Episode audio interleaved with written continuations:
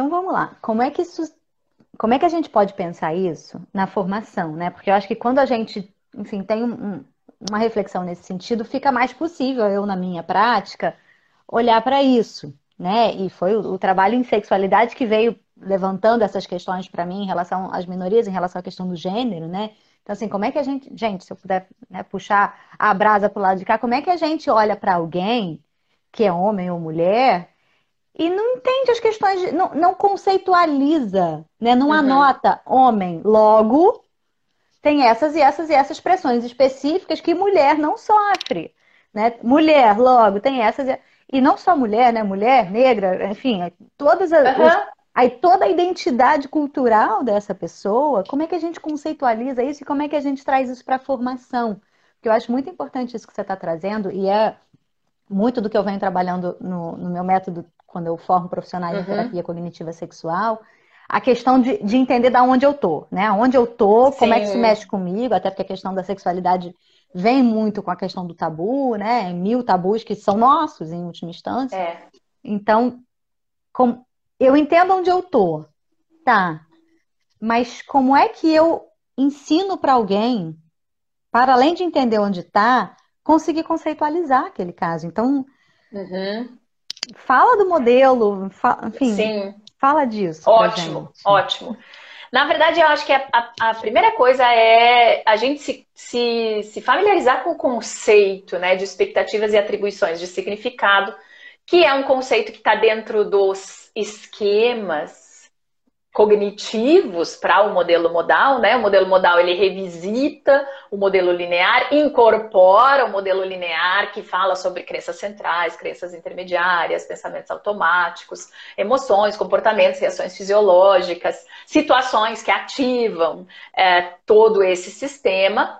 Mas, por exemplo, eu, eu já acho um convite provocativo fantástico o único texto traduzido para o português do próprio Beck que diz assim: um, uma, uma, proposta de modelo modal é, para, além, não, para além das crenças, um modelo modal da, do funcionamento. Né? Alguma coisa assim, não sei se é exatamente com essas palavras, mas, mas a, a chamada é para além das crenças, ou seja, para além daquilo que é nosso né, o que eu penso sobre mim, o que eu penso sobre os outros e o mundo e o que eu penso sobre o futuro. E aí, entram vários pontos nesse, nesse modelo modal. Né? Ah, os, os, os pensamentos não são mais um pensamento, uma crença, e sim esquemas afetivos, esquemas comportamentais, esquemas motivacionais, orientativos, e no esquema cognitivo aparece, além da categoria crenças, memórias e vieses atencionais, uma terceira categoria chamada expectativas e atribuições de significado. E o que são essas expectativas e atribuições de significado? São exatamente estas crenças que nós temos, ou seja, essas ideias que nós temos, que são de fato compartilhadas com o nosso grupo sociocultural.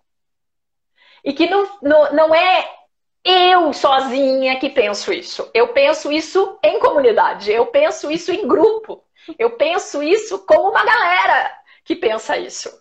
Uhum. E às vezes eu não me dou conta, na verdade, muitas vezes eu não me dou conta que eu penso isso. Então não é eu sou incapaz, e sim, tinha que ser loira, tinha que ser mulher. né?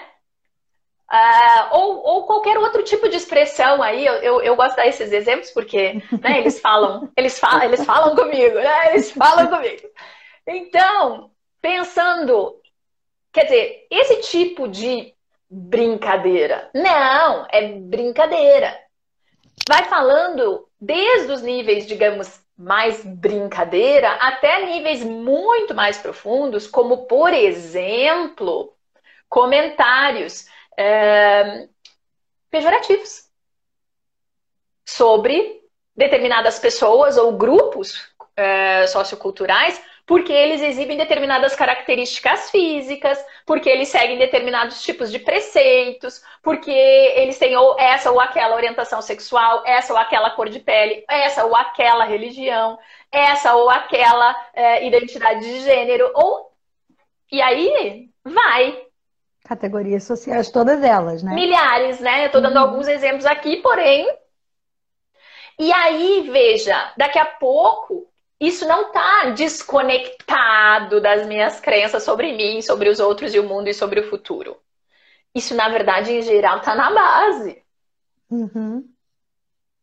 Então, por exemplo, muitas vezes nós estamos lá batendo na nossa prática clínica, batendo numa crença central específica, por exemplo, como se ela fosse absolutamente individual, mas no fundo, no fundo, nós estamos falando de uma expectativa e atribuição de significado, que é compartilhada com um grupo sociocultural que essa pessoa convive e que vai provavelmente ser mais resistente à flexibilização no primeiro momento. Uhum. E principalmente se eu for ingênua.